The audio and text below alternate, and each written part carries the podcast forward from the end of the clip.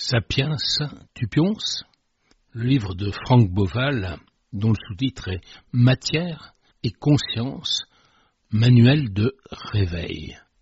Ce livre, et si l'on regarde bien, il y a même un sous-sous-titre, Science, psychisme, spiritualité. C'est un livre dans lequel on plonge, on y plonge comme on plonge dans ses propres questionnements. Mais on y va avec humour, vous l'aurez compris, avec modestie, mais en même temps en interrogeant tout ce que nos savoirs et même la science actuelle, jusque dans ses limites les plus récentes, nous apportent. C'est un livre qui n'a pas d'équivalent. Et je vous emmène faire un tour dans ce foisonnement de questionnements et en même temps dans toutes ces réponses extrêmement précises, éclairantes, qu'il va nous proposer au fur et à mesure de notre avancée. C'est vraiment un chemin qui nous est proposé, un chemin qui part de ce qu'il y a de, de plus immédiat et qui, d'une certaine façon, nous préoccupe le plus, notre corps. Le corps, pour nous dire que, bon, c'est vraiment rassurant le corps parce qu'il me délimite. Il me donne une identité. Je peux le regarder sur les photos. Moi, je. Et d'autre part, il y a le dehors, les choses, les autres. Voilà ce que, habituellement, on regarde en premier quand on s'interroge sur ce qu'est la réalité. Car c'est bien de ça qu'il s'agit. C'est d'explorer la réalité. En ayant la débusquer là où elle se cache. Elle se cache en ce qui concerne le corps, dans ce que nous pouvons explorer d'infiniment petit, ou plus exactement progressivement de plus en plus petit, ce qui nous conduit à beaucoup de modestie et de, non pas de relativisation, mais de complexité au sens noble du terme. C'est-à-dire que chacun des spectres à partir desquels on regarde notre réalité matérielle, eh bien, constitue une couche qui est aussi vraie que les autres qui s'y superposent. Et l'ensemble ne nous indique pas que la réalité est une, ce qui nous amène à nous interroger sur ce que fait notre cerveau. Eh bien, il nous joue des tours. Et Franck Boval nous en donne des exemples très concrets. Vous découvrirez à quel point l'auteur est précis à quel point il est progressif dans son raisonnement et comment tout cela sert une approche en profondeur de la complexité. Il n'élude rien. Par exemple, il décrit l'intrication entre le réel et le virtuel, et cela en rapport, bien sûr, avec le mental.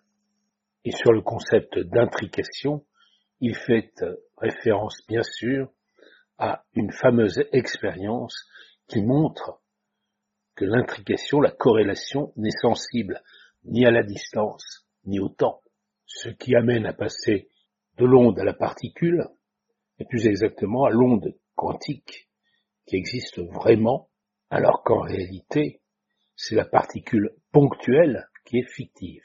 Très naturellement, la partie suivante va parler de l'inconscient du conscient et de la conscience. Et donc bien sûr du subconscient qui occupe 98% des ressources de notre cerveau. Et la progression de son analyse arrive sur le surconscient, bien sûr, qui est une conscience infinie. Le subconscient créateur, le surconscient créateur, et la question donc du champ de la conscience. La conclusion de cette réflexion, vous l'avez sans doute deviné, c'est que le monde physique et le monde de la conscience sont liés par une relation, une relation encore inconnue.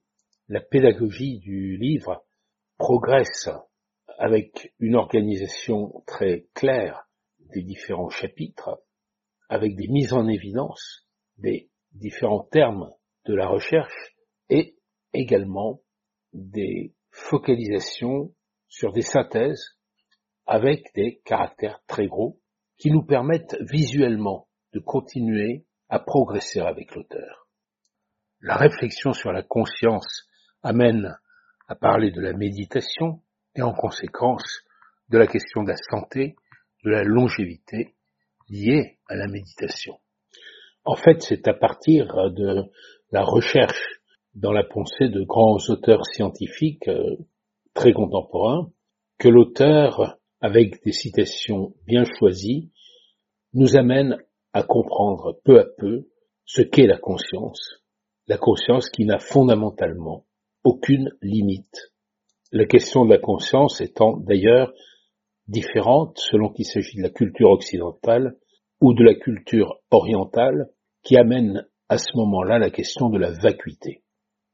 La question de la spiritualité, bien sûr, va être très vite traitée, et en commençant par les mystiques dans le monde. S'ensuit une réflexion sur l'opposition entre croyance et expérience. Et la sixième partie est consacrée entièrement à l'esprit.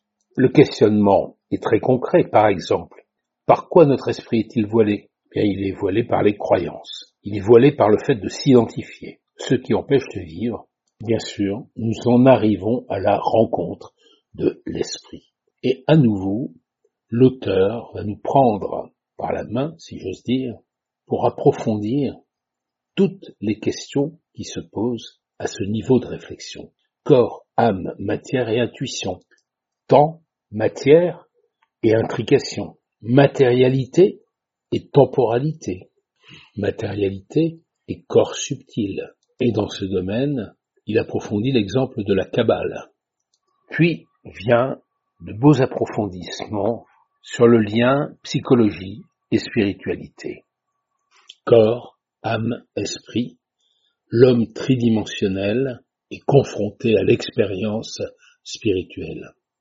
Et l'esprit est donc non né, sans début, sans fin, hors du temps, non fait, ce n'est pas une quelconque entité, non composé de quoi que ce soit.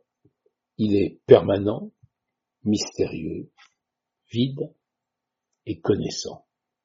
Et c'est ici que nous commençons à comprendre pourquoi il faut nous réveiller. C'est parce que nous croyons, c'est une croyance, que l'absolu et le relatif sont séparés, que nous séparons la vie normale, entre guillemets, de la vie spirituelle. C'est cela qui génère le problème.